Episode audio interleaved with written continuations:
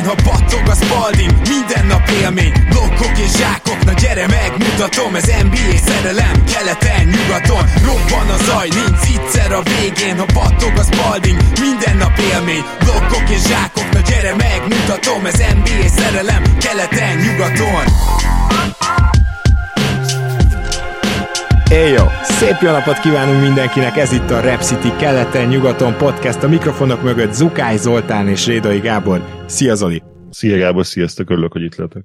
Na kérem, ma is megyünk két csapattal, és szerintem rögtön bele is csapunk, hiszen az első gárda az én egyik nagy kedvencem, tulajdonképpen ugye a Raptors után a második, ez pedig a Memphis Grizzlies lesz, és ez a gárda gyakorlatilag mióta Zach Lehmanék ott vannak, teljesen más csinál, mint bárki. És erre Zach Lehman megkapott is egy díjat. De szóval az a helyzet, hogy ezt a hagyományt maximálisan folytatta a Memphis Grizzlies, és egy nagyon-nagyon nehezen értelmezhető nyáron van túl, amit most megpróbálunk átbeszélni Memphis szakértőnkkel, Hégely Bencével. Szia Bence! Szia Gábor, szia Zoli! Szia Bence, én is üdvözöllek! A Memphis külön útjai. Ilyen gyakorlatilag egy podcast cím is lehetne.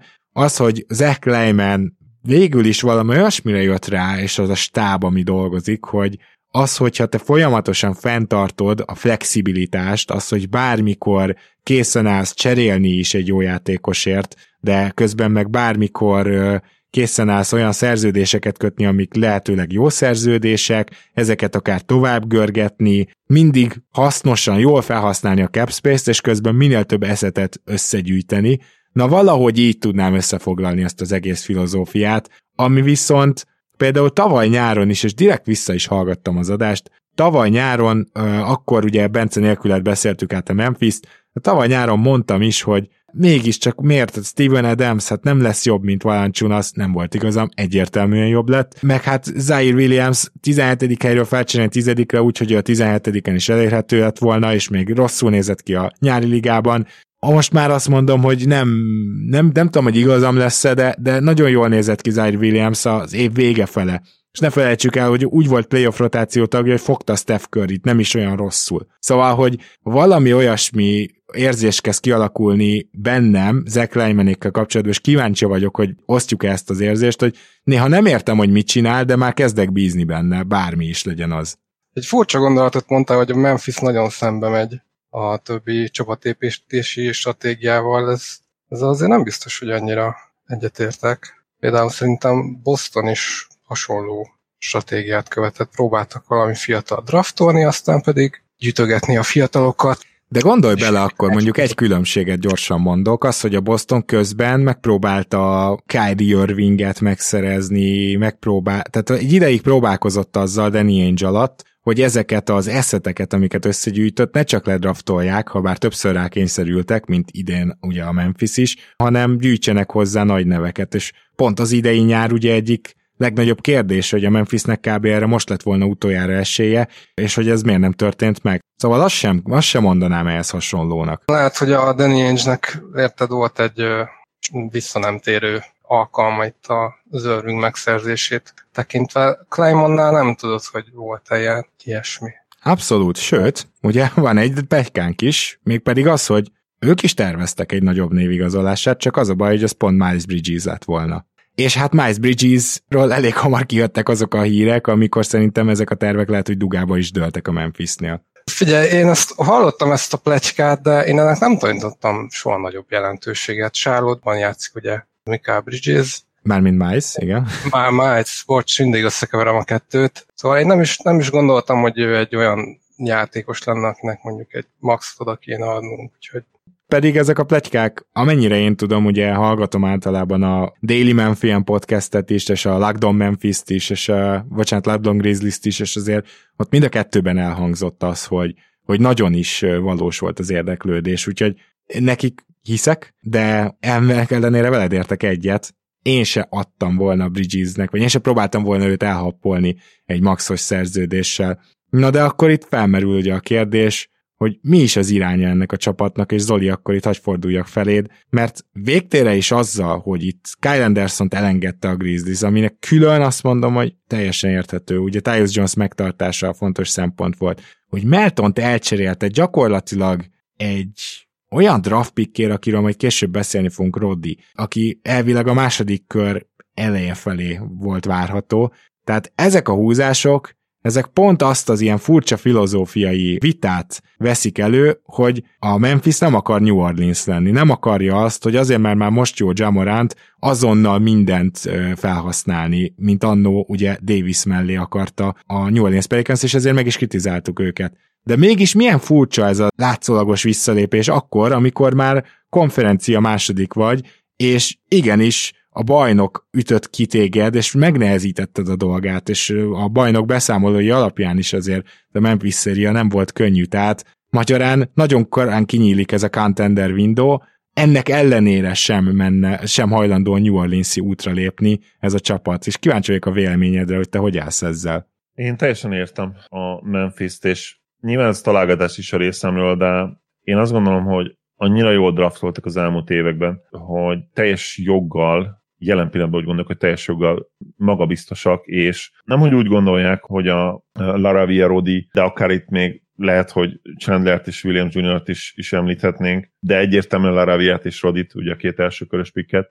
úgy gondolják, hogy mind a kettő rotációs játékos lehet, és akár mind a kettő a közeljövőben. David Rodi engem teljes mértékben egyébként Dylan Brooksra emlékeztet, még kicsit fizimiskára mérete is hasonlóak. Nyilván Roditól nem várjuk el, hogy annyira jó védő legyen, mint, mint amilyen jó védővé Brooks vált, de az teljesen egyértelmű, hogy periméter játékosként ez 57%-os dobáspontosság az utolsó egyetem évében, ez, ez egészen hihetetlen. Tehát, tehát 6-5 magas játékos 57%-kal a mezőnyből, ilyen nem nagyon van. Ha ezt nem tudná valaki elképzelni, akkor képzeljétek el egy úgy, hogy egy hatott magas, négyes, ötös valójában, Igen. aki mégis a periméteren játszik. És egy kicsit mindent tud, tehát uh, kis playmaking, kis gyűrűvédés, nem rossz dobásblokkoló, uh, mozgékony, kiharcolja faltokat. Tényleg egy nagyon-nagyon sokoldalú támadójátékosnak tűnik jelenleg. Larávia ugyanez, és, és nem kell a labda sem feltétlenül a kezükbe, bár ugye Larávia egy full playmaker,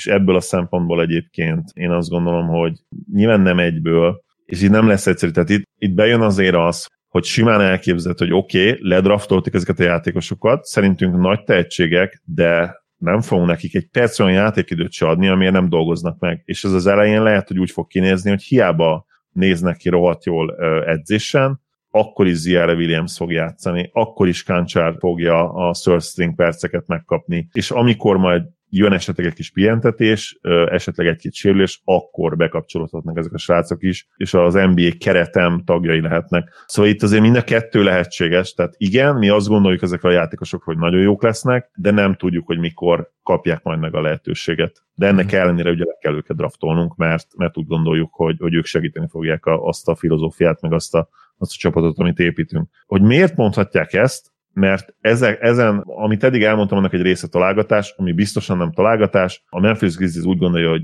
nem csak, hogy megvan az egyes, kettes kombójuk, hanem megvan a korszakos játékosuk, az abszolút szupersztárjuk, tehát ezt a játékos már nem kell keresgélni a drafton, és úgymond nem kell lemennünk kutyába gyakorlatilag a következő 15 évben egyszer sem, és megvan az igazi number two játékosunk is, az igazi kettes számú szkórerünk, aki a play ban 22-24 pontot fog majd bedobni következő években, ugye Desmond Bain személyébe. És, és lehet, valószínűleg megvan a második legfontosabb játékosuk is, egy évvédője jelölt személyébe, igen. szóval igen, azért ez a fiatal mag, ugye Jaren Jackson Jr.-ról beszélve, igen. ez félelmetes.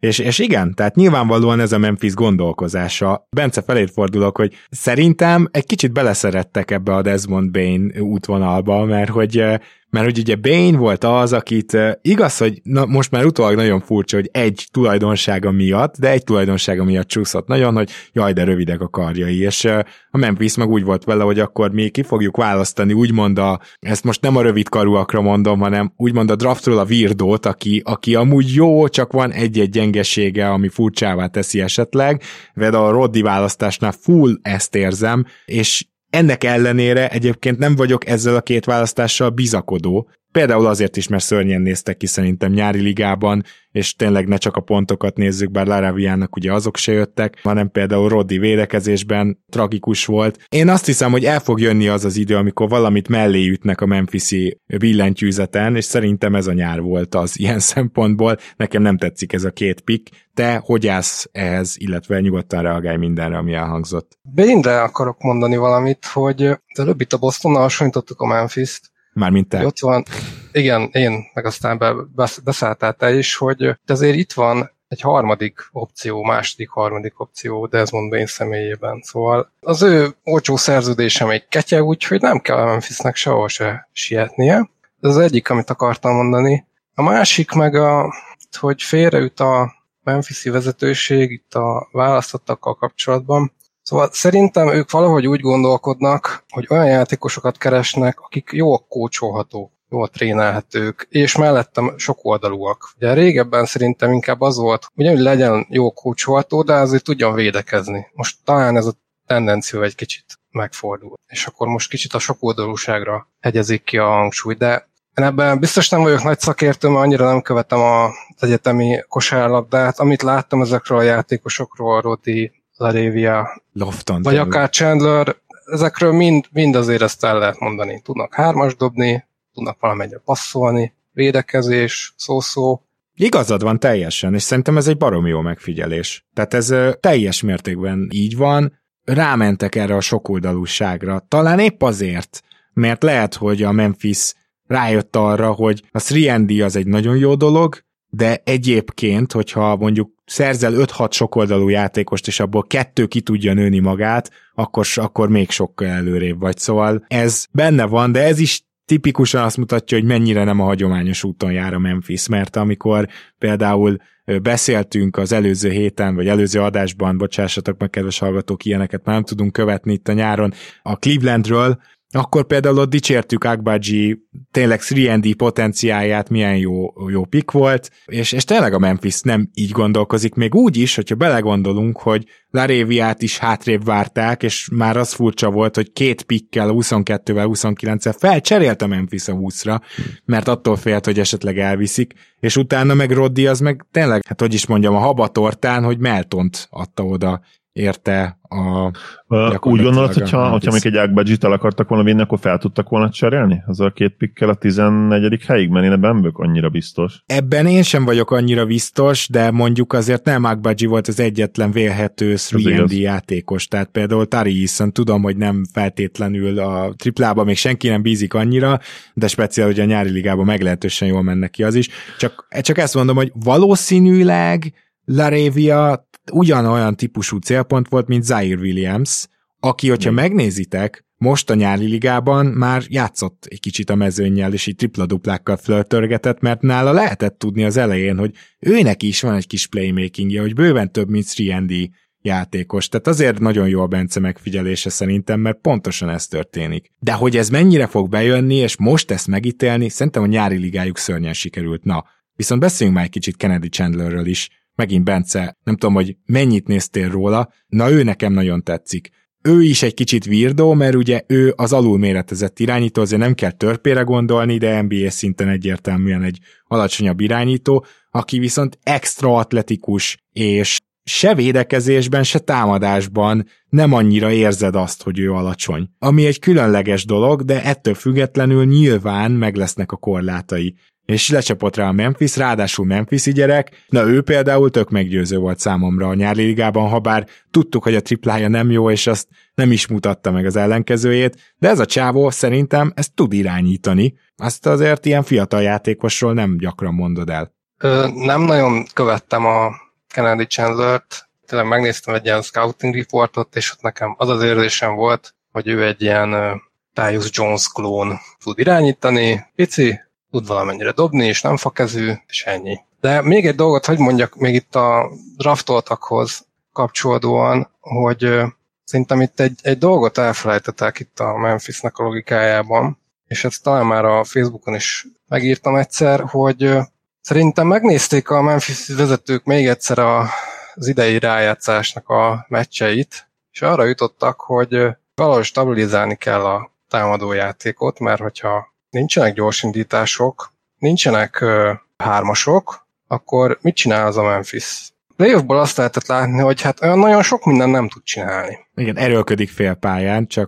Nagyon-nagyon erőlködik. Hát ez ilyen. És azt látni a Lariviánál, meg a Roddinál is, meg a Loftonnál is, hogy ezek a játékosok, hogyha odaadod, odaadod neki posztába, akkor azért van elképzelésük, hogy hogyan kell egy ilyen szitut megoldani, vagy esetleg abból kipasszolni. Szóval ez talán megint egy ilyen szempont volt az ő draftolásuknál. Igen, csak tudod, ezzel nagyon-nagyon nehéz, hogy is mondjam, csak úgy logikailag azonosulni, mert nyilvánvaló, hogy ezek a játékosok a következő két év playoffjában csak, csak óriás, akkor nagyon teli találat lesz valamelyik, hogyha, hogyha érdemben beszáll. Főleg úgy, hogy mondjuk egy Santi Aldama gyakorlatilag alázta a Summer League mezőnyt, és azt hiszem meg is választották talán valamelyik rész MVP-jének. Minden esetre hogy egy Santi Aldama úgy tűnik, hogy, hogy egy fokkal feljebb lépett, hogy ő készen áll, Zaire Williams, vagy Zaire Williams is úgy tűnik, hogy egy fokkal feljebb tud lépni, készen áll, és főleg így, hogy ugye Jalen Jackson Jr. várhatóan csak januárban lép pályára, így aztán meg is lesz ennek a két játékosnak a lehetősége. Szóval igen, lehet egy ilyen logika, hogy, hogy egyáltalán tudjon mit csinálni a Memphis, és legyenek plusz opciói félpályán is, ugyanakkor lőtség lenne egyszerűen egy vezetőségtől azt várni, hogy a következő két évben mondjuk ezek közül a rukik közül ezt valaki megoldja. Na de Kenneth Lofton Juniorról beszéljünk. Most akkor Zoli, egy olyan játékos jön, aki annyira különleges, hogy elmondhatjuk, hogy az egész admin csoport lelkesedett érte a nyári liga alatt. És azért nem csak lelkesedtünk, hanem, hanem megpróbáltunk annyira optimisták lenni, hogy, hogy megnézzük, hogy ez a teljesítmény vajon valahogy valami csoda folytán átvihető-e az NBA-be. Nyilván az is poénos volt úgymond, hogy mennyire kontrasztba volt ugye ez a bizonyos játékos Chet holmgren akit hát belögdösött háromszor, belögdösött, tehát a belögdös is ugye azt jelenteni, hogy bármilyen problé- valamilyen problémát jelentett számára, inkább át sétált rajta párszor, inkább így mondanám. Hogyha valaki és... nem látta volna játszani, most csak írjuk le, tehát ugye Kenneth Lofton Jr. dagadt, és ezt nem tudom máshogy mondani, tehát ő rajta nem, nem rengeteg izom van, hanem nyilván van izom is, de rengeteg plusz súly, és nagyon ritkán láttuk az elmúlt tíz évben, lehet, hogy nem is, hogy valaki ennyire jól használja ezt a nagy testet, mint ő. Talán Jokic, de nyilván ez más, más szint, meg más feladat. De ja, egyébként nem jellemző az NBA-ben, igen. Ez nyilvánvalóan azért nem, mert a modern NBA-ben ugye szinte mindenkinek extra kondicionáltnak kell lennie, hogy szerepet kapjon. Az igazság, hogy, hogy én ugye Lofton Juniorral kapcsolatban, akit ugye először a U19-es rében láttam ugye a, a franciák ellen döntőbe, azt hiszem az tavalyi 2021 nyarán volt ez a, ez a torna, a döntőt néztem meg, nem az egyetlen meccsek egyike volt, egy-két meccset még láttam, hogy ott volt Holmgren is, ott volt ugye nyilván Lofton Junior is, ott kifejezetten domináns volt, és talán a, a döntőnek is Vemman baja után ugye ő volt a legjobb játékosa, de nem voltam abban biztos, hogy ez mennyire tud igazából az NBA-re is úgymond átfordulni majd, és, és mennyire lesz képes arra, hogy, hogy az NBA-ben akár rotációs játékos legyen, és most már azért ebbe hiszek, Mondjuk azt nem tudom, hogy a Memphis egyébként a legjobb csapat erre, mert szerintem nem. És ha tippelnem kéne, akkor azt mondanám, hogy itt nem fog tudni ő betörni a rotációba sem a következő két-három évben, aztán talán valahol máshol majd ez sikerül neki. De ami viszont mindenképpen biztató ugye vele kapcsolatban, hogy, hogy nem elégedett meg azzal, hogy ő nagy, és akkor ő ebből él, hanem a, azért szépen fejlesztette a játékát. Van ott egy kicsi playmaking is, el tudja dobni kintről is, Hajjaj. És, Ugye láttunk, és tőle, látom, láttunk tőle a Summer League-en azt hiszem ilyen 10 méteres triplát is. Igen. És most már azért látszik az, hogy előle hogyan lehetne ugye jó periméter skillekkel megadott játékos. Csak ő ugye soha nem lesz periméter játékos, úgy igazából. Tehát nyilván szerep alapján igen, mert ma, nagyjából mindenki az, de a testalkata soha nem lesz olyan, mint egy, mint egy periméter játékos. Tehát, hogyha még most azt is veszed, hogy neki oké, le kell fogyni mondjuk egy 15 kilót, nem lesz teljesen haszontalan, és nem érdem le teljesen, viszont, viszont el fogja veszíteni azt, amit ő jelen pillanatban hatékonyan teszi, az pedig az, hogy, hogy gyakorlatilag egy, egy Bobby Marjanovic súlya van, meg egy Zion súlya van. Nyilván a ligában is ott lenne a legnehezebb játékosok között, de egy Summer league meg kimagaslóan a legnehezebb játékos volt, és ahhoz képest rohadt mozgékony és képzett. Viszont ha ezt elveszed, és 20 kiló van, 20 kiló mínusz, akkor hirtelen nem tudom, hogy ő kicsoda. Ugye? Ez, ez, ez vele kapcsolatban nagyon érdekes számomra. Bence, amiről te még nem nyilatkoztál, az az, hogy neked a Melton elcserélés az, az mennyire volt érvágás. Azért ugye a Memphis drukkerek körében, és abszolút nem csak Magyarországról beszélek, ez tényleg felhördülést keltett. Ezt milyen húzásnak tartott? Bátor, vagy, vagy botor? Tehát hogy hogy állt ez a témához? Először nagyon-nagyon néztem, hogy ezt így hogy gondolták. Ugye, hogyha megnézed azt a cserét úgy önmagában, akkor az úgy elég furán néz ki. De hogyha hozzáteszed a másik cserét, most tudom már mi volt a teljes csere, ugye a Minnesota-val cseréltünk még, azért az a két csere úgy együtt már egész jól néz ki. Én Mátont kedveltem, de voltak problémái, ami így a szezon végére nagyon-nagyon meglátszottak. Tehát kiszorítottak kvázi a rotációból a John Kancsár. Ő egy ügyes védő, de nem fizikális. A hármas az kicsit ilyen streaky, úgyhogy tudom mennyi, 9 milliót keres évente? Igen. Szóval az, az is egy ilyen közepes fizu, az ilyen könnyen mozdítható. Szerintem nem fog hiányozni a Memphisnek egyáltalán. Hú. Alapszakaszban voltak nagyon jó megmozdulásai, playoffra szerintem teljesen eltűnt. Hát a Minnesota nem is tudták játszatni. Igen, de azért gondolj bele, hogy amikor viszont Curry jött szembe, nyilván ő erre specialista, hogyha van egy olyan irányító vagy kisember, akit fogni kell, de akkor már azért tudták játszatni. Úgyhogy azért speciális feladatokban ő extra védő, én azt gondolom. Viszont félig meg egyet is értek veled, mert Melton először is inkonzisztens triplázó nagyon, tehát azért mi így Memphis drukkerekként az elmúlt években párszor fogtuk a fejünket, hogy hogy lehet egy hónapig semmit sem bedobni, és a következő hónapban 50%-kal dobni. És ezért ez nem, ez nem egy egyedi két hónapot vettem ki, hanem random két hónapot is kivehetnék, és nagyjából ez történik vele. Én ennek ellenére is Hát mennyire be kell jönni ahhoz Raddinak, vagy Danny Green szerződésének, mert ugye azt is megkapta a Memphis, és lehet, hogy majd azt tovább cserélik, és így, de nehezen tudom elképzelni azt, hogy ez utólag azt mondjuk majd, hogy látod, ez a csere bejött a Memphisnek, szóval nekem ez ezzel a bajom. Szerintem el is érkeztünk ahhoz a pillanathoz, hogy megpróbáljunk egy osztályzatot adni erre az off-seasonre, illetve hogy megpróbáljuk megjósolni, hogy a Memphis a következő szezonban hova futhat ki és akkor kezdte kérlek, Zoli, milyen osztályzatot adnál, és hova várod ezt a Memphis-t? Az előbbi a nehezebb, az utóbbi a könnyebb. Három az osztályzat, nem látok különösebben nagy hülyességet, én nem értékelem feltétlenül olyan nagyon nagy hülyeségnek a Melton cserét, de nem látok különösen jó dolgot sem. Itt nyilván azt fogja meghatározni majd ezt, hogy, hogy mi lesz a két főpékből, ugye Laráviából is Rodiból. Ha csak az egyik bejön, akár fele annyira, mint mondjuk egy Bén bejött, akkor nyilván már az egy négyes lenne. Vagy ha Kenneth Lofton Jr. rotációs játékos lesz, ugye undraftedként, akkor az is már valószínűleg négyes felhúzza, mert uh, nagy cserében nyilván nem kell gondolkodniuk, és nem is fognak szerintem a következő években. Nyilván van egy csomó eszet a csapatban, tehát ha valami nagyon jó lehetőség megjelenik a piacon, akkor nyilván ők abban részt tudnak venni abszolút. Összes drappikjük megvan gyakorlatilag, meg még pár. Szóval ez a része abszolút rendben van, lehet érteni, lehet látni, hogy mire készül a Memphis, nyilván az, hogy évre évre fejlődjünk, ez teljesen oké. Okay. Hogy milyen mérlegük lehet, azt nyilván azt fogja meghatározni, hogy mennyire nagy érvágás, és ez most fog kiderülni JJJ sérüléssel, hogy, hogy hogyan tudnak kezdeni normál esetben én azért nem várok tőlük 60 győzelmes szezon, független attól, hogy afelé haladtak gyakorlatilag már az előző évben. Valószínűleg egy érettebb csapatot fogunk látni, aki, aki pontosan tudja, hogy nem feltétlenül kell 60 plusz győzelemét menni. Ettől függetlenül azért én arra számítok, hogy, hogy a Mavericks-szel és a suns és a nuggets ez a négy csapat lesz valószínűleg harcban az első helyekért, és nem számítok arra most, hogy, hogy lesz egy kiemelkedő, mint ugye tavaly a Phoenix volt. Szerintem ezen csapat mindegyik helyen 56, 57, 58 győzelem környékén lesz, és ebből a szempontból kicsit a tavalyi keleti versenyfutásra fog hasonlítani a helyzet, csak, csak itt 50 teteje győzelmekkel, ott pedig ugye 50 aljával voltak ott, 51-el volt ott mindenki a top 4-ben, itt ilyen 50-57-tel lesz mindenki ott a top 4-ben,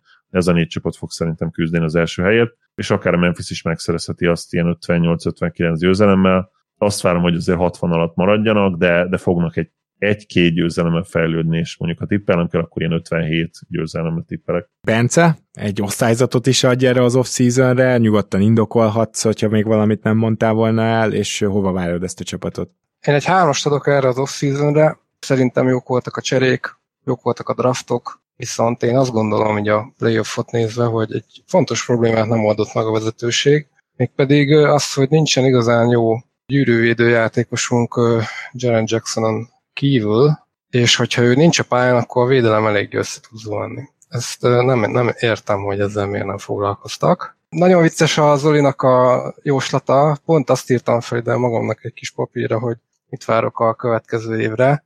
Azt írtam fel, hogy top 4-et fognak várni az emberek a Memphis-től, és ettől elég messze lesz, és emiatt lesz nagy fusztráltság, mert hogy én egy ötödik, hatodik hely elégedett lennék, mert ki fog derülni, hogy Jaren Jackson Jr. alapköve ennek a Memphisnek, és nélküle nagyon nem fognak úgy muzsikálni, ahogy eddig láttuk. Uh-huh. És akkor az a két hónap uh, hiány, ami, amíg nem lép pályára, az valószínűleg elég lesz ahhoz, hogy ne top 4-ről beszéljünk, ezt mondod. De most két hónapot mondasz, de ki tudja? Ugye négy-hat hónapot írtak, de hogy azért láttuk már a Memphisnél, hogy biztosan mennek a rehabilitációt tekintve. Igen, ebben igazad van. ha tovább menne a, Én sem. a pihentet. Tehát a hat hónap az gyakorlatilag január 1-én jár le, de nem csodálkoznék akkor, hogyha a Memphisnél azt mondanák, hogy oké, okay, akkor kezdheted újra egyáltalán a mozgást, és akkor január végére jönne csak. Hogy szóval igen, ebben egyetértek. Akkor te egy olyan 51-2 győzelemre teszed ezt a csapatot? Úgy most próbálom belőni.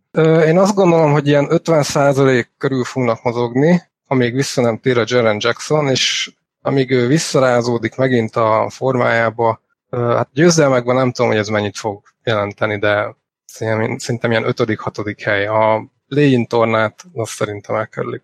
Oké, okay. szépen fokozatosan megyünk egyre lejjebb, és én, én leszek az, aki a leglejjebb van. Ezen a csapaton kétharmadot tudok adni erre az off-seasonre. Kifejezetten nem tetszenek egyelőre a draft pickek, szerintem mellényúlás, loftomba reménykedek, Kennedy Chandler egy, egy ilyen, az jól mondta nagyon Bence, hogy lehet egy ilyen Tyus Jones klon, bár egyébként gyorsabb, atletikusabb, betörősebb játékosról beszélünk, de a funkcióját tekintve mindenképpen ezen kívül Nyilván hiányozni fog Kyle Anderson védekezésben, különösen így, hogy az elején hiányozni fog JJJ is, és szerintem pont a védekezés lesz az, ami jövőre nem fog tudni megint ilyen top 5-ös magasságokba érni. Ugye tavaly is rosszul kezdett a Memphis védekezésben, szerintem most egy kicsit tovább marad rossz, és ezért én azt gondolom, hogy ez egy play-in csapat lesz, 7.-8. helyre várom csak a Memphis-t, és kettő harmad, még egyszer mondom, így ez az off-season, és nagyon kívánom, hogy ne legyen igazam. De tényleg szépen lassan egyre,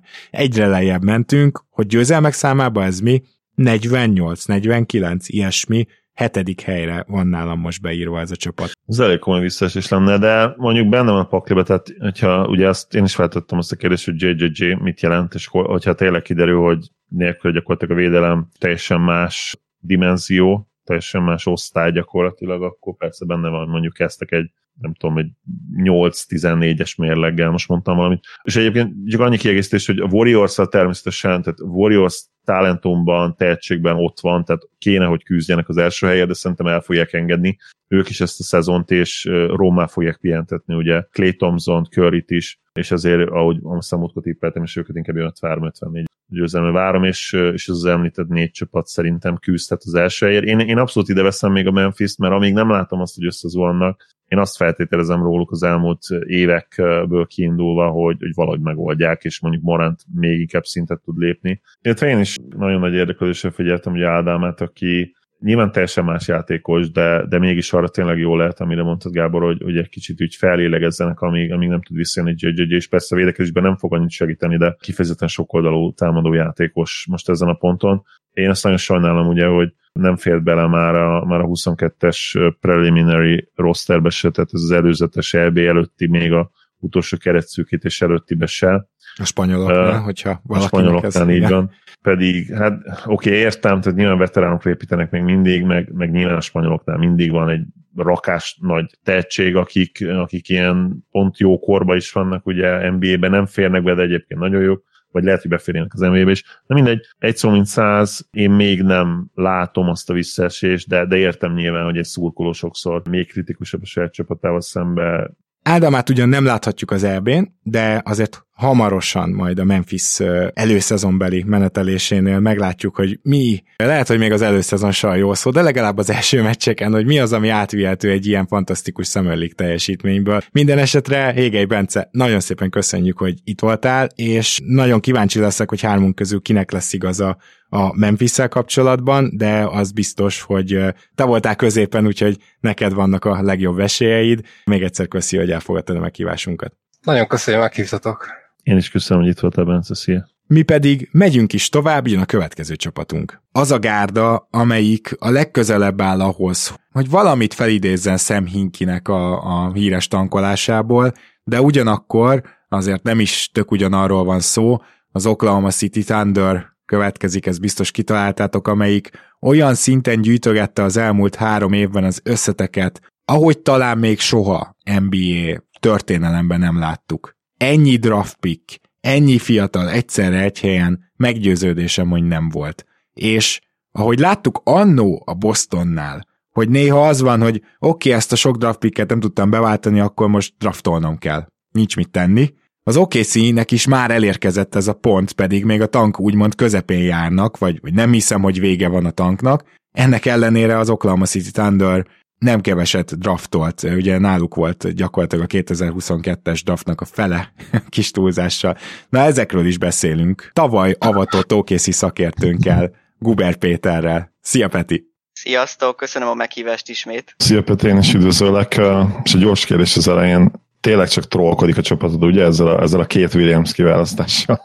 Ezt másképp nem tudom elképzelni. Ezeket ki nem fogja összekeverni, a saját anyjuk is. Hát egyrészt elvileg az egyik J-Dub lesz, a másik pedig J-Will. Még nem vagyok benne százszerzékig biztos, hogy melyik melyik, de azt hiszem, hogy a, a guard ő lesz a J-Dub, és a másik a J-Will, másrészt pedig nyilván trollkodás, hiszen a másodikra már nem volt semmi szükség, mert van egy ugyanilyen játékos a keretben, Jeremiah Robinson Earl személyébe, úgyhogy tulajdonképpen igen, trollkodás. Na, próbáljuk meg feltérképezni azt, hogy kik kerültek az Oklahoma City Thunderhöz, mert hogy nagyon más ugye most nem történt velük, tehát most már nem volt olyan csere, ahol befogadtatok egy nagyon rossz szerződést, és akkor azért még további három jövőbeli draft picket kaptatok, de ez azért is van egy kicsit, mert még meghatározott hát hely van ebbe a csapatba, egyébként ugye itt egy fiatal mag van már jelen, és ehhez most gyakorlatilag hozzájöttek a draftik, és kis túlzással betelt a sztori.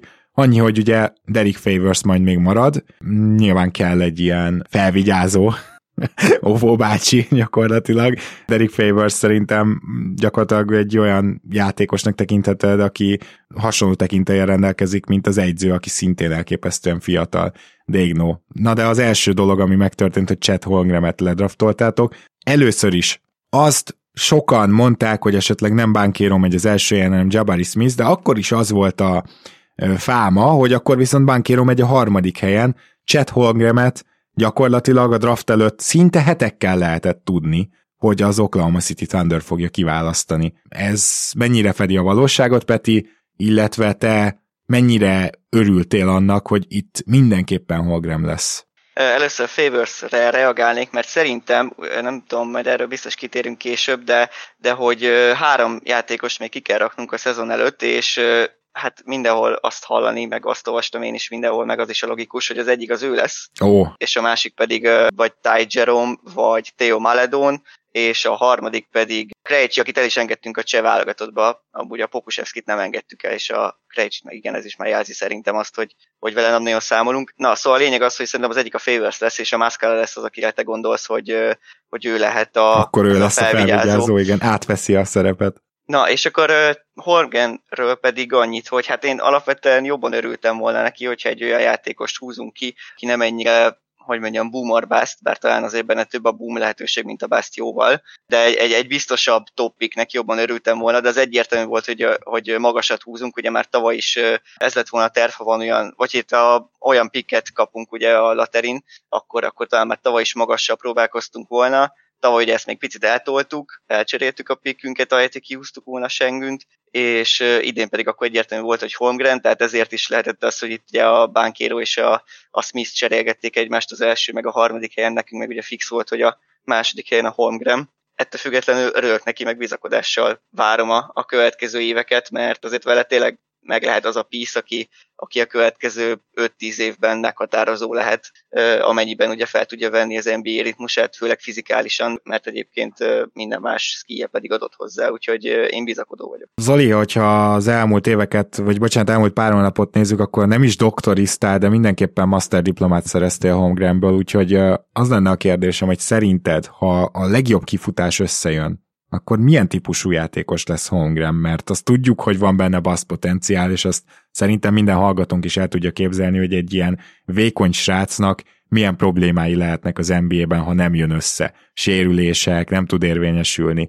De mit, mi történik, ha összejön? Az hogy jön össze? Nem szeretem a white on white összehasonlításokat, de, de mégis úgy érzem, hogy, hogy képi egy nagyon-nagyon jó összehasonlítás ugye Holmgremmel sokkal jobb homegram labdakezelése, tehát ez se tökéletes, de egyébként, mint, mint hétláb pluszos, nagyon-nagyon mozgékony, extra vékony fiatalok, akik, akiknek van azért playmaking képessége is, és ebben is azért Holgram egyértelműen jobb. Szóval úgy tudnám mondani, hogy egy, egy egészséges képi, aki még, még mozgékonyabb a méretéhez képest. Én abszolút úgy gondolom, és egyébként ezzel szerintem a szakértők egyetértenek, hogy Holmgramnek a, a plafonja nagyon-nagyon magas, tehát itt, itt nem lehet kérdés, Viszont a padló is olyan alacsony, mert a shooting, a playmaking, a besegítő blokkolás, védekezés, és a labdakezelés, ami nyilván ilyen harmadlagos labdakezelés lesz, tehát nem fogják odaadni a kezébe a labdát, de bizonyos szetteknél, bizonyos játékívásoknál azért már lehet, hogy ő fog tovább építkezni ugye a, a féle Draymond Green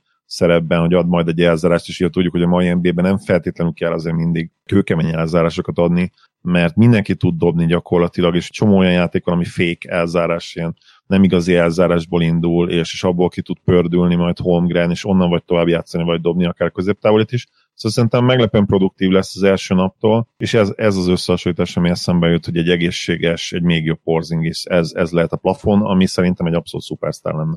És akkor van itt már egy pár nyers tehetség, de emellé valamiért a 11. helyre hát egy egészen elképesztő ajánlattal bevetődött ezen a drafton Osman Diangért az OKC, szóval ez lesz az első olyan move az idei nyárban, amit én nagyon nehezen látok, hogy, hogy ebből milyen jó fog kisülni, de lehetséges, hogy Dieng a következő olyan wing, aki ez a nyers, és tudjátok, általában ezek nem szoktak bejönni, tehát lehet belőle egy Bruno Caboclo, vagy lehet belőle egy Szekudumbaja, de lehet belőle valaki olyan is, aki, aki ebből a nyers tehetséggel bejön, mint mit tudom én, most nem akarom Paul George-hoz hasonlítani, de értitek, ezek nagyon ritkán jönnek be, de néha bejönnek, de hogy ezért, Peti, kérlek felvázolnád, hogy pontosan mit is adott az Oklahoma City Thunder? Igen, hát jó sokat.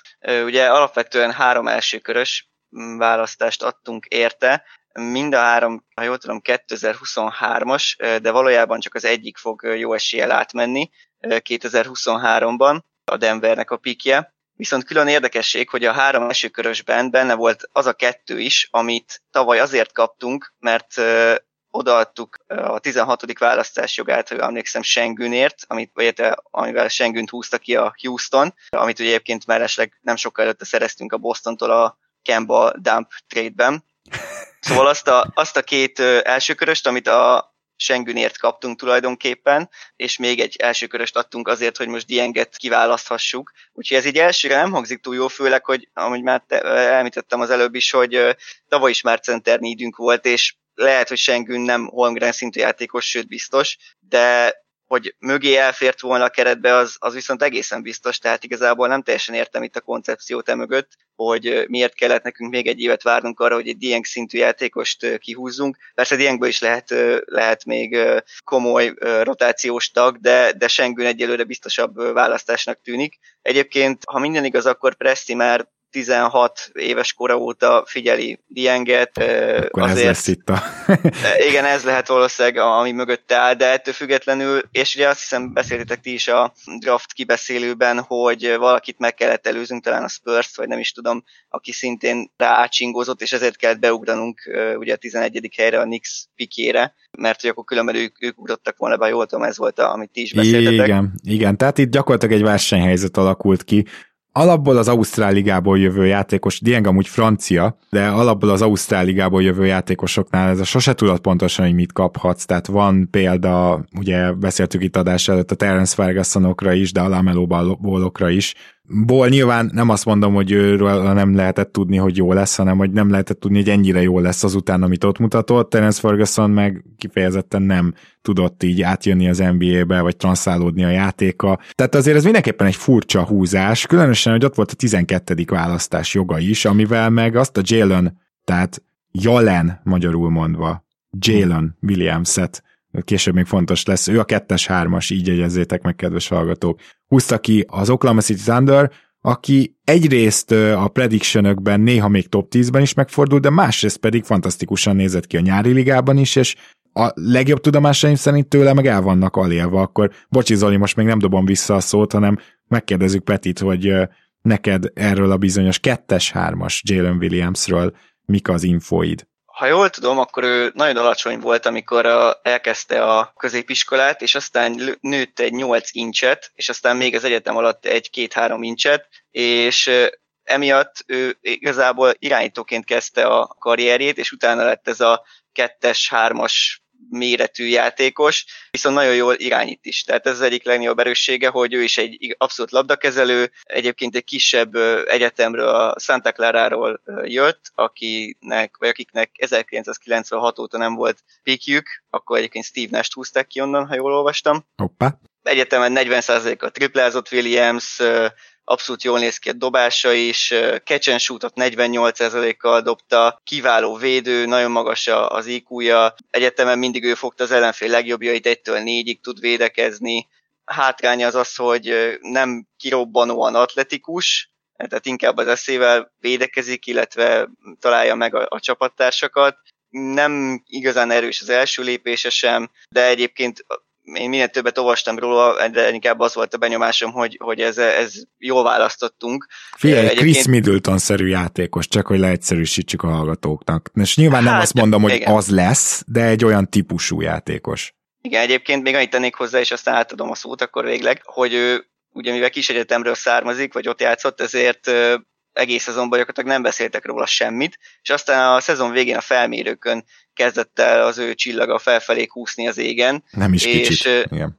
Már láttam 18-nak is rangsorolva, és aztán végül ugye a 12. helyen vittük el, és az is volt róla a vélemény, hogy azért nem tűnt föl egész egyszerűen a, a scoutoknak, mert hogy eleve nagyon nyugaton játszott, és egy kis egyetemen, és hogy ne, egyszerűen kevesen látták. Zoli, itt az én véleményem azt hiszem, hogy ki ö, olvasható volt a Diengért ennyit feladni, azt nem tudom értelmezni, Jalen Williamsbe kis szerelmes vagyok, neked hogy fekszik ez a két játékos? Szerintem tudod te értelmezni, azt nyilván ugye meg is kaptuk a választ rá, hogy nagyon régóta figyel ugye Presti, és, és úgy gondolták, amivel egyébként sokan egyetértenek, hogy a 10 körüli vagy 10 utáni pikkek közül benne van a leg, legnagyobb upside.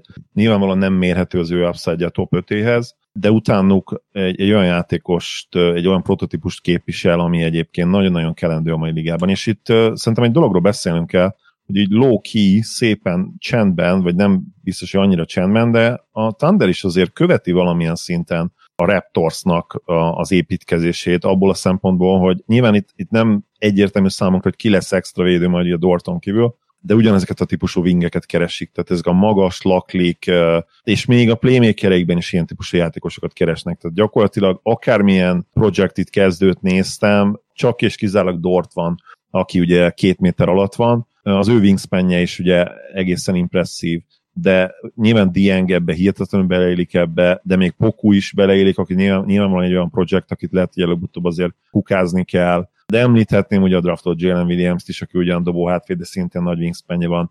Kenrich Williams is ugye 198 centi körül, de nagy wingspanje van. Adtak neki ugye egy elég komoly szerződést a Dort mellett, és megvannak azok az építő kövecskék most már, akik, hogyha a, a sztár jelöltekből ugye sztárok lesznek, én saját már nem fe, feltétlenül venném ide ő, is leti ezzel, Petivel, ezen Petivel nem fogunk egyetérteni, én őt, én őt már mint potenciális szupersztár úgymond leírtam, az All-Star szintet abszolút elérheti, és akkor említhetném egyébként Bezlit is, említhetném még akár, én azt gondolom, hogy Jeremy Robinson öt lehet, hogy mondtam már, tehát ő is, ő is az a 6, 6 láb 8-9 nagy wingspan rendelkező játékos, aki nagyon-nagyon mozgékony.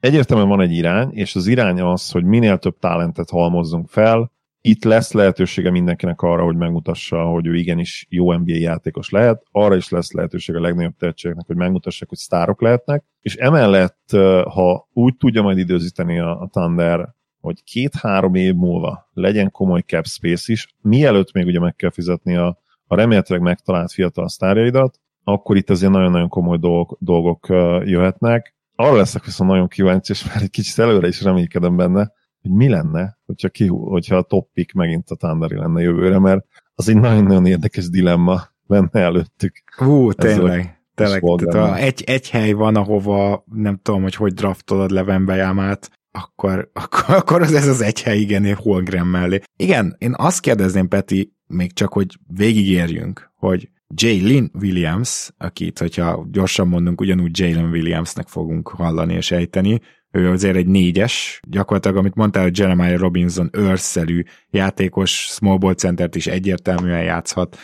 Az ő kihúzása és nem túl nagy tündöklés a Summer League-ben, az például már nem egy olyan dolog volt-e, amiről az elején beszéltem, hogy most kezd túl sok draft picketek lenni, hogy ezzel most már valahogy máshogy kell valamit kezdeni, mert már, már ki fogjátok rakni Ty Jerome-ot, vagy Theo Meledont, már kezdődik az, hogy már kiszorjátok ezeket a játékosokat. Mondjuk Jerome-ért és Meledonért az eddigiek alapján nem túl nagy kár. Jerome tavaly előtt legalább jól triplázott, de tavaly már az is 30% alatt volt, Meledon meg hagyjuk is. Úgyhogy ezeket a játékosokért nem kár, de egyébként abszolút van benne ilyen, és talán ez is közérthetett abba, hogy a 23-as pikjeinket tovább dobtuk ugye a Knicksnek, vagy most azt hiszem talán Detroit hogy landoltak, hogy, hogy egyszer már tényleg nem fér be több, több játékos, sőt ugye volt egy 1 per 30-as pikkünk is, amit Denverbe cseréltünk el, és kaptunk érte egy 27-es Denver első köröst, ami minden bizonyja jobb lesz, mint, mint egy per 30. Én ezt, a, Hiszen... ezt egyébként csak azért tartom jó üzletnek, mert szerintem Peyton Watson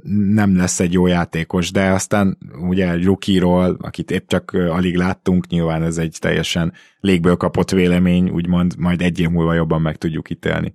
Igen, igen, de én tényleg csak onnan fognám meg, hogy egy per 30-nál rosszabb pick nem lehet, csak jobb. Nyilván ezért be kellett nyelni Jamichael Green-t, de hát ennyi baj legyen. Visszatérve Jalen williams nem igazán értem, tehát vannak nyilván erősségei, például tavaly NCAA csúcsot jelentő 54 támadó hibát harcolt ki, de igazából tényleg ugyanaz a játékos az eddigiek alapján, mint, mint Robinson Earl, amiből már van egy, tehát még azt mondom, hogy ha nem lenne, akkor azt mondom, egy, egy tényleg egy padra, egy ilyen kiegészítő ember szerepbe jó, de most még egyet elhozni, tényleg nem tudom, hogy, hogy mi értelme volt. Úgyhogy igen, abszolút van benne ilyen, megfontolás, hogy egyszerűen kezdünk sokan lenni, de hát innentől kezdve szerintem most már egy másik útra lépünk majd rá, és uh, ilyentől kezdve inkább uh, majd cserék útján próbálunk meg majd erősíteni, mint, mint drafton.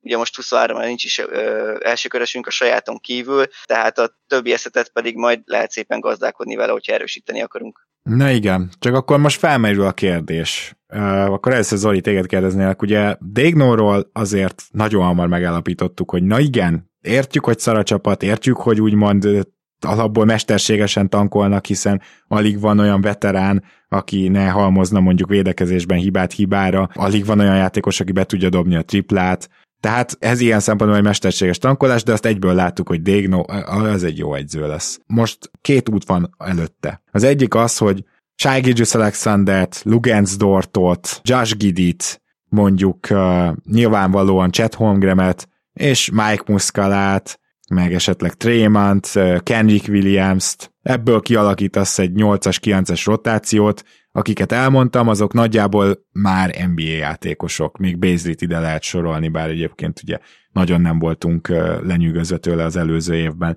Csinálsz egy ilyen rotációt az NBA játékosokkal, és megpróbálsz szintet lépni, és 32 meccset nyerni. Csak akkor ugye a pad végén ott fognak tolongani, idei draftoltak egy Jeremiah Robinson Earl, aki nyilván nem fogja megváltani a világot, de nem rossz, ugye Aaron Wiggins, aki a szerződést kapott, és akit többször is dicsértünk tavaly. Szóval, hogy az a kérdés, hogy most mit csinálsz az egyző helyében. Nyilván lehet, hogy le fognak szólni, hogy fejleszteni kell a játékosokat, akkor meg egy ilyen egészen nehéz helyzetbe kerül szerintem. Dégno, mert gyakorlatilag azt kell csinálni, hogy ilyen 12-es, 13-as rotációkat kell alkalmaznia, meg felváltva kiültetni embereket. Szóval szerinted hogy fog kinézni ez a szezon? A kezdés nyilvánvalóan nagyon-nagyon fontos lesz. Mennyire néz ki jól chat az elején? Tudott-e fejlődni Gidi? Shy teljesen egészséges-e, és ha igen, all formában kezdi a szezon. Milyen a mérleg az első 20 meccs után? Ezek alapvetően meg fogják határozni ezt, mert én abban biztos vagyok, hogy Pristi ezen a ponton nem bánnám már feltétlenül azt, hogyha ez a csapat meglepően jó lenne, hiszen miért nem? Megvan a potenciális szupersztárod, akinek ugye a fejlődéshez az kell, valószínűleg, hogy azért ne legyen nagyon rossz a csapat évekig. Tehát itt, itt most már eljutottunk szerintem arra a pontra, és valószínűleg a tippem az, hogy Prest is így gondolná, ahol már nem bánja feltétlenül, hogyha innen javulás lesz. Van még így is egy Rahedli pikjük, ki van adva bérmunkába gyakorlatilag a tankolás, nem, hogyha nem is a tankolás, de értitek.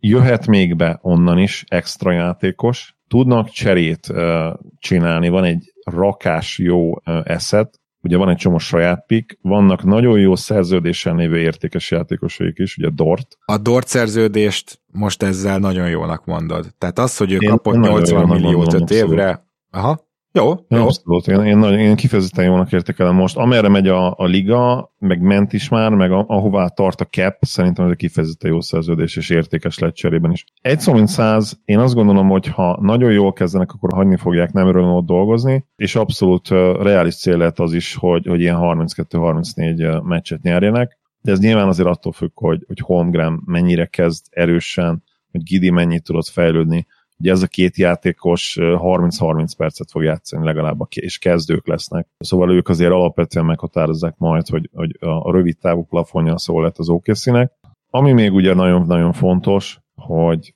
ezeknek a fiatal játékosoknak és ennek a fiatal edzőnek szerintem most már látnia kell azt a fejlődést, ami abszolút benne van ebben a csapatban, és szerintem egy picit megváltozott mentalitást is fogunk látni majd a csapaton, és az őket körülvevő millió a város, a, a vezetőség is egy picit másképp fog gondolkodni, és, és elindulnak fölfelé teljesen egyértelműen, és ezzel rendben is lesznek, nem fogják bánni. Szerintem ez egy kulcs dolog volt, amit mondtál. Most két dolgot szeretnék mondani, aztán mindenre reagálj, kérlek majd, Peti. Az egyik az az, amit Zoli mondott, inkább csak megismételni, de máshogy, mégpedig úgy, hogy ez szerintem azért sokaknak most már lassan egy olyan felmérő év lesz, hogy itt már teljesíteni kell. Most meg fogok lepni mindenkit, de szerintem Gidinek is, tehát valamilyen előrelépést muszáj lenne látnunk tőle, mert értjük, hogy nagyon jó playmaker, de azt is értjük, hogy semmi másban nem jó. Sőt, a legtöbb dologban rossz. És muszáj valamit, valami előrelépést látnunk ahhoz, hogy, hogy ne tűnjön egy ilyen csapdajátékosnak, aki fantasztikusan lát a pályán, és itt tényleg megáll a tudomány. És egyébként én nem vagyok annyira bizakodó, nyilván az OKC drukkerek azok. Én, én Gidivel kapcsolatban nem vagyok annyira bizakodó, és ugye a másik ilyen játékos sokkal alacsonyabb szinten Darius Bézli, akinek szerintem hát lefele indult el a karrierje egy biztató kezdés után, meg védekezésben is sokkal jobb volt. Tehát tavaly, mintha minden elromlott volna vele kapcsolatban. Pokusevski még egy lejjebbi szinten, most ez egy most vagy soha év, neki már egyértelműen. Szóval pár játékost így felsoroltam, még azt hozzátenném, hogy Tréman az én kis kedvencem, és azt nagyon szeretném, hogy, hogy ő megfelelő lehetőséget kapjon, és szerintem tőle még láthatunk is majd szép dolgokat csereirányítóként, de azért egy kicsit ilyen duordáj éves szerintem most már lassan sokaknak, tehát nem lehet a végtelenségig várni. De a másik, az pedig, amit ö, fontos szerintem elmondani az okc kapcsolatban, hogy ahogy Zoli mondta, ezt a fejlődést, hogyha jó a kezdés, akkor várja az OKC, de vajon beszállna abba a félelmetes tankcsatába, ami kibontakozni látszik, mert hogyha itt ugye a Jazz elcseréli Mitchell-t, akkor ők is beszállnak, a Spurs is ott van, és a Houston is. Legelőször talán erre válaszolj kérlek, Peti, hogy te látod azt, hogy az OKC ebbe a hármasba beszállna a tankcsatába, és bele is tud szólni? Nem, én is teljesen azt gondolom, hogy, és Zolival értek egyet, szerintem idén egy ilyen boom bele lesz, ami lesz, de aztán lehet, hogy naív vagyok, és egy NBA franchise nem így működik, de én most azt érzem, hogy, hogy egyszerűen olyan tank, hát idézőjelve ellenfelek vannak idén, akikkel ezzel a maggal, főleg SG-vel nem lehet még egy évet most már megcsinálni, hogy teljesen annyira lemenni kutyába, mint amennyire az elmúlt években lementünk. Lesz, ami lesz, sikerül vagy sikerül, és akkor fejlődjenek. Egyébként is szerintem azt gondolom, hogy most a belső fejlődésre bízzák picit az idei, meg talán a jövő évet is. Ugye elhoztuk a Spurs-től Chip Engelland dobóedzőt, akinek elvileg elég jó neve van a szakmában. Hát ö, a... majdnem, hogy a legjobb, igen. Őszinte szóval nem nagyon követem itt az edzőknek, a segédedzőknek főleg a mozgását. Ugye Kawhi Leonardnak a, a híres mestere ő, aki megtanította dobni. Ez jól hangzik, úgyhogy szerintem most itt, és az egész kereten ráfér a fejlődés, mert tényleg igazából nincsenek olyan játékosaink, akik, akik tényleg effektíven tudnak dobni, ugye SG-nél is ez probléma, Dortnál, Gidinél, Robinsonörnél, Traymannak is a hatékonysága óriási problémái vannak, ugye elég csak most itt a Summer League-re gondolni, Paisley, Poku, tehát tényleg szinte az egész keretre ráfér a, a, a fejlődés ilyen téren, és hogyha ez megvan, akkor szerintem azzal sokkal többet lépünk előre, mint ha most tényleg még egy évet lemegyünk kutyába, alig-alig fejlődnek a játékosok, nincs tét, és, és aztán végén azért valószínűleg nem Vembányávával jönnénk itt a, a dologból, hiszen azért arra kevés az esély, hogy az egy per egyet meg tudnánk szerezni akkor is, hogyha egész évben tankolunk. Szerintem most ez lesz a, az irány, hogy menjünk előre, és akár egy play-in jöjjön össze, hogyha összejön, ha nem, akkor nem. Egyébként, ha meg a Clippersnél nem hinném, de, de ha nagyon beütne minden, akkor meg, ha jól tudom, ott van még egy swapunk is erre az évre, és akkor talán még a lotteribe is visszatérhetnénk, ugye idén is a Clippers révén voltunk lotterisek, vagy illetve Clippers évén is voltunk leterisek, úgyhogy ki tudja, hogy mi lesz, de szerintem most nem tankév következik az OKC számára. Na, ez az, ami nagyon érdekes. Meg az, hogy ugye itt azért nagyon sok izgalmas fiatal van, szinte mindenki válogathat. Lehet, hogy valakinek Pokusevski tetszik, és nem tudom én, Baisley és Gidi. Nekem meg mondjuk ugye a izgalmas fiatalok közül Trayman tetszik, Jalen Williams, a kettes-hármas, meg gyorsan mondok még egy nevet nektek, aki, aki, aki ilyen nagy kedvencem lesz szerintem. Hát akkor mondhatom Hongremet, még Dort is fiatal, szóval, hogy lehet válogatni, na. Az a lényeg, hogy közben meg szerintem még annyival tartozik ez a csapat, hogy Kendrick Williams-t és Mike Muscalát majd egyszer lehet, hogy el fogják cserélni. Mert ez a két játékos, ez nyilván nem fognak érte first adni, ebben reménykedett végig az OKC, de mondjuk két második körös mind a kettőt lehet kapni, kb. ennyire vannak attól, hogy a világ valaha volt legfiatalabb csapata legyen. szóval azért megnézném azt, amikor az átlag életkor 20, mert hogyha ez megtörténik, akkor nagyjából itt fogunk tartani. Erről a két veteránról szerettem volna egy szót szólunk, mert mind a kettőt nagyon szeretjük Zolival, látjuk, hogy nagyon pluszosak a pályán. Zoli, akkor először feléd fordulok gondolom te is úgy vagy vele, hogy megérdemelnék azért a lehetőséget, hogy jobb csapatban legyenek. Kenrick főleg ugye 27 éves, és pont abban a korban van, hogy, hogy akár egy, egy contendert is tudna segíteni a rotációban, én azt gondolom. Például a Sunsban milyen jól jönne most ő lenne ott a... a... Abszolút negyedik Abszolút, igen. Azért van egy hibája, ugye, hogy, hogy nem, nem egy sharpshooter, kicsit kiegyensúlyozatlan shooter, de ezt lesz számítva egy nagyon-nagyon értékes játékos, aki, aki gyakorlatilag nem követel hibákat a pályán, és azt is hozzá kell tenni, hogy szép a dobása, ami aggasztó nyilván, hogy, hogy ugye borzasztó dobó. És ez, ez volt számomra mindig a legnagyobb ilyen what the fuck vele kapcsolatban, hogy, hogy a fenébe lehetséges az, hogy ez a csám. Oké, okay, szinte alig áll oda vonalra, de de amiket összehozott az elmúlt három évben a büntetőben, az egészen, az egészen félelem. Na igen. Ez, ez, ez mondjuk lehet, hogy ez is nem lesz annyira értéke, mert, mert az, hogy egy jó csapatban nem nagyon tudsz perimeter játékosként igazán pályán lenni, hogyha nem tudod bedobni a büntetőidet, amikor nagyon fontos a, a meccsek végén, és ez még akkor is igaz, hogyha ő, ő nyilván nem egy labdakezelő, és alig, alig ütik le, meg ő meg gyakorlatilag soha nem üteti le magát. Ezek azért, azért hiányosságok. Bocsánat, csak annyit, hogy én nem értek egyet azzal egyébként egyik ők esetén se, de főleg Kericsnél, hogy, hogy el kell cserélni, mert egy, egy-két szekundel semmivel nem vagyunk beljebb, first nem biztos, hogy kapunk, de ha kapunk is, így is van még a sajátokon kívül 7 darab bejövő firstünk. Aha, Tehát igazából szerintem nincs értelme elcserélni, ugye mondta Zoli is, hogy nincsen még 28 éves, amikor lejár a szerződése, még nem lesz 33, és addigra nyilvánvalóan az a terv legalábbis, hogy contender legyen az OKC, tehát semmi értelme szerintem elcserélni most egy, egy jó és olcsó, hangsúlyozom, nagyon olcsó szerződéssel rendelkező. Tehát akkor te úgy vagy vele, mint ahogy mondjuk Jason tate van a Houston. Pontosan. Értem, értem. Ez is teljesen vállalható, azt gondolom. Mondjuk azt Tegyük hozzá, hogy ugye Mike Muscalánál talán egy picit más a helyzet, ő már nem biztos, hogy bele fog illeni ebbe a timeline-ba, ennek ellenére most ő is kapott egy hosszabbítást ugye két éve, meglátjuk, hogy mi lesz velük, az sem baj, hogyha van egy fiatal csapatnak legalább két olyan játékosa, aki el tudja magyarázni a srácoknak, hogy hogy kell a hotelbe bejelentkezni, szóval ez, szerintem, szerintem ezek nem problémásak feltétlenül, de... Hát, hogy hogy kell bedobni egy triplet. Igen, azt a triplázott azért. Muszka... Ez sem gyakori az OKC-ben. Igen, Muszkala azt talán el tudja magyarázni. Nagyon nehéz értékelnem ezt az off-season-t, azért, mert kénytelen vagyok a, az alapján értékelni, hogy nyilván itt is volt egy szerződésbenyelés, akit utána ki is vásároltatok, oké, okay, tehát próbáltatok használni a capspace-t, de kénytelen vagyok az alapján értékelni, amit eddig tudunk a draftolt játékosokról, meg mondjuk azt hozzátenni, hogy emiatt majd ki kell valószínűleg tenni, szerintem is Tio Maledon lesz az, és nem Ty Jerome, illetve favors illetve Krejcsit, aki mondjuk tényleg nem evett meg túl sok sót.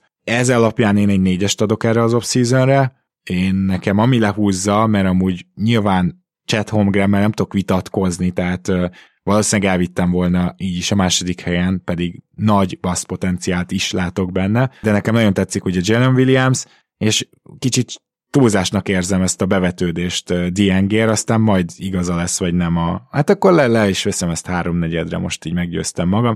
Háromnegyedet tudok erre adni, de az is lehet, hogy egy év múlva, ha újra kéne osztályozni, azt mondom, hogy á, de hogy is ez kettes volt, és az is lehet, hogy teljes tévedésben voltam, és még négy ötöd vagy ötös, úgyhogy szerintem nagyon nehéz dolgunk van. Viszont, hogy hova várom az OKC-t, egyértelműen a tank négyes tetejére, amit ti mondtatok, nekem is ezzel gondolkozásom, elvárásom, és szerintem azért ez nem lesz 30 győzelem fölött, mert azért itt sok játékost kell forgatni, és meggyőződésem, hogy azért az nem lesz, hogy mondjuk Jalen Williams nem lép pályára azért, mert pont elkapnak egy gyors sorozatot, tehát lesz egy pár olyan játékos, akit annak ellenére is játszatnak majd, hogy nem feltétlenül jó vagy pozitív. Például a Gidi még most nem annyira pozitív, attól még az lesz, amit Zoli mondott, 30 percet játszik. Én most 29 győzelemre tippelem be az OKC Thunder-t. Zoli? és eszembe jutott egy adásötlet közben, hogy csinál, kéne csinálni majd egy olyat, hogy top 10 League Pass csapat, és az onnan jutott eszembe, hogy, hogy nekem az OKC ott lesz a top 5 League Pass csapatom között. Nem mondod. Ahogy így, megfog, ahogy így megfogalmaztam magam, abszolút. Wow. És egyébként egyre inkább konszenzus az, hogy ők nagyon, nagyon izgalmas League Pass csapat, mert tényleg ugye rengeteg fiatalt játszatnak, és ugye ezt tudjuk már, vagy tudjátok, hogy, nekem ez az egyik legizgalmasabb része a játéknak, amikor arról lehet lamentálni, azon lehet lamentálni, hogy egy fiatal játékos hogyan tud fejlődni. Hát például a nyári ligában ott volt a keretüknek több, mint a fele. Csak hogy igen. egy ilyen kis morzsát ide, ide dobjak. Igen, igen, hát csak ugye a nyári liga, igen, azt tudjuk, hogy azt meg tudjuk, hogy arról mi a véleményünk. 30 győzelmet várok, és egy kifejezetten jó és értékes szezont a fejlődés szempontjából. Holmgren szerintem elviszi az év újonca díjat majd, és azt várom, hogy Gidi még jobb legyen. Elsősorban a dobása fejlődjön, az nagyon-nagyon-nagyon fontos lesz neki. Dort dobó formája kicsit még konzisztensebb legyen, ugye ő rengeteget haladta jó irányba ebben. Fakezűből gyakorlatilag most már egy, egy egészen vállalható shooter lett. Még mindig vannak ilyen cold streakek, de, de most már azért vannak hot streakek is, ami kiegyensúlyozza valamennyire ezt a dolgot nála. És egyébként nekem nagyon tetszik a keret, nekem az is tetszik. Oké, okay, nyilvánvalóan mindig a draftról kell beszélnünk az elmúlt években az okc és így volt ez most is, de, de én egy négyest adok nekik. Én, én azt gondolom, hogy nem gondolkodtak túl a második pikket, és abszolút mondom számomra az egyik leg, legjobban várt csapat, amelyektől nem feltétlenül várok, mondom. Azért extra fejlődés, de valamennyit igen. Peti, hanyast adsz, és hova várod csapatodat? Én is a négyes, négyes alá környékén vacillálok. Nekem egyébként nem esett szó, meg talán nem is kell nagyon sokat beszélni róla, de a Robi, Isaiah Robinak a vévelése az nagyon nem tetszett. Mindent elmond róla, hogy a Spurs le is csapott rá már waiverről, tehát nem free agentből. Aha. Tehát azt, azt abszolút nem értem. Ugye mondtam Jalen Williams a második körös Jalen Williamsnek a draftolását szintén nem értem, Dieng egyelőre nem tűnik egy nagyon jó ötletnek, aztán meglátjuk, de hát nyilván csetet nem lehetett elrontani, hoztuk kötelező, Jalen Williams nagyon tetszik, Kenrich Mascara nagyon tetszik, a First tovább passzolása 27-re szintén nagyon tetszik, úgyhogy egyelőre én, én tényleg, egy, ahogy te is mondtad, négy, négyes alá tudok nagyjából adni, és egyébként olyan kicsit ellentmondás vagyok magammal a győzelmi számban, mert ahogy mondta Zoli is, ott volt gyakorlatilag az egész keretünk a Summer League-be, és ehhez képest elég rosszul nézett ki majdnem mindenki. Azt én mondtam, uh, de igen. Bocsánat, akkor te mondtad, bocsánat, igen. Viszont én nekem azt mondom, hogy tavaly most megnéztem, hogy tavaly 34 győzelemben nyugaton már lehetett play én azt mondom, hogy 35, és akkor hát az megint elég lesz egy play közeli eredményre. Egyébként még annyit fűznék hozzá, hogy kicsit gondoljunk bele abba, hogy mennyire máshol tartana most az OKC, és biztos nem csak az OKC van így, hogyha ez a Lateri most nem így sikerül, hanem úgy, olyan, úgy, ahogy a tavaly megy. A tavaly arra is volt esély, hogy kettőt húzzunk a legjobb ötbe. Ehhez képest volt egy hatodik pékünk, ha jól emlékszem, hogy hetedik. És ha most megint nem a második lett volna, nem csak a negyedik, ötödik, és nincsen Holmgren, akkor kit húztunk volna, hol tartana most ez a keret, akkor lehet, hogy újra kéne kezdeni az egészet az elejéről. Mert akkor megint nincsen centerünk, akkor még egy év tank jöhetne, vagy nem is tudom. Szóval teljesen más lenne az egész, és mennyire a szerencsém múlik, csak erre akarok kiukadni, hogy, hogy egy franchise merre indul el a következő szezonban, vagy akár a következő 5-10 évben, hogy, hogy most hogy alakul a golyóhúzás. Igen, ezért kell sok eszetet gyűjteni, ezért kell sok pikket, és abba a két-három évben, amíg tankolsz, addig meg kell szerencse, igenis, tehát nem elég csak jól választani, mert nem mindig tudsz jól választani, ez pontosan így van. Guber Péter, nagyon szépen köszönjük, hogy átbeszélted itt a kedvenc csapatod nyarát velünk. Köszönöm a lehetőséget és a meghívást. Én is köszönöm, Peti, hogy itt voltál. Zoli, mi pedig természetesen folytatjuk a sorozatunkat, de már ugye közeleg az Európa-bajnokság is, úgyhogy majd azt is bearangozzuk, szóval így egy érdekes nyár elé nézünk. Minden esetre én az egyik legjobban bevallom, vártam, hogy az OKC-t átbeszéljük, mert most, ahogy te is mondtad, gyakorlatilag egy ilyen fiatal, vásár, vagy nem is tudom, mint egy ilyen felhozata lehet nézegetni. Tehát egy OKC meccset most úgy nézel, hogy a tíz lépő játékosból nyolc érdekes lesz, hogy amúgy fejlődött el, milyen játékos, stb. Úgyhogy ebben valóban nagyon izgalmas ez a gárda, és hát egy pár ilyen izgalmas gárda még vár ránk a továbbiakban is, úgyhogy Köszönöm szépen, hogy itt voltál ma is. Örülök, hogy itt lettem. Szia, sziasztok. Kedves hallgatók, érkezünk, nyomjuk tovább a nyári menetrendet, úgyhogy amire mindig is számíthatok tőlünk, mindenki szóba kerül. Köszönjük szépen, hogy velünk tartotok. Sziasztok!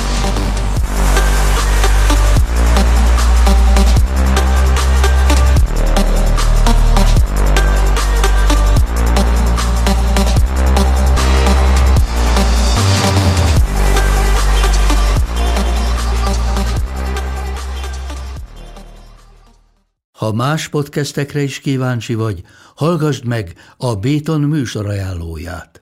El tudod képzelni, hogy a podcastet, amit éppen most hallgattál, fél év múlva már a mesterséges intelligencia generálja? Mi sem. De ha érdekel, eljötte már a gépek lázadása. Hallgass bele az Embertelen podcastbe. Orsós Lajos vagyok, a műsor házigazdája. Egyelőre még élőben. Egyelőre. Fedezzük fel együtt, hogyan ismerkedik, randizik, mesél és vitatkozik Betty és Péter, két teljesen mesterséges intelligencia. Lajos, a podcast címét mond még egyszer, Léci. Oké. Okay. Embertelen podcast.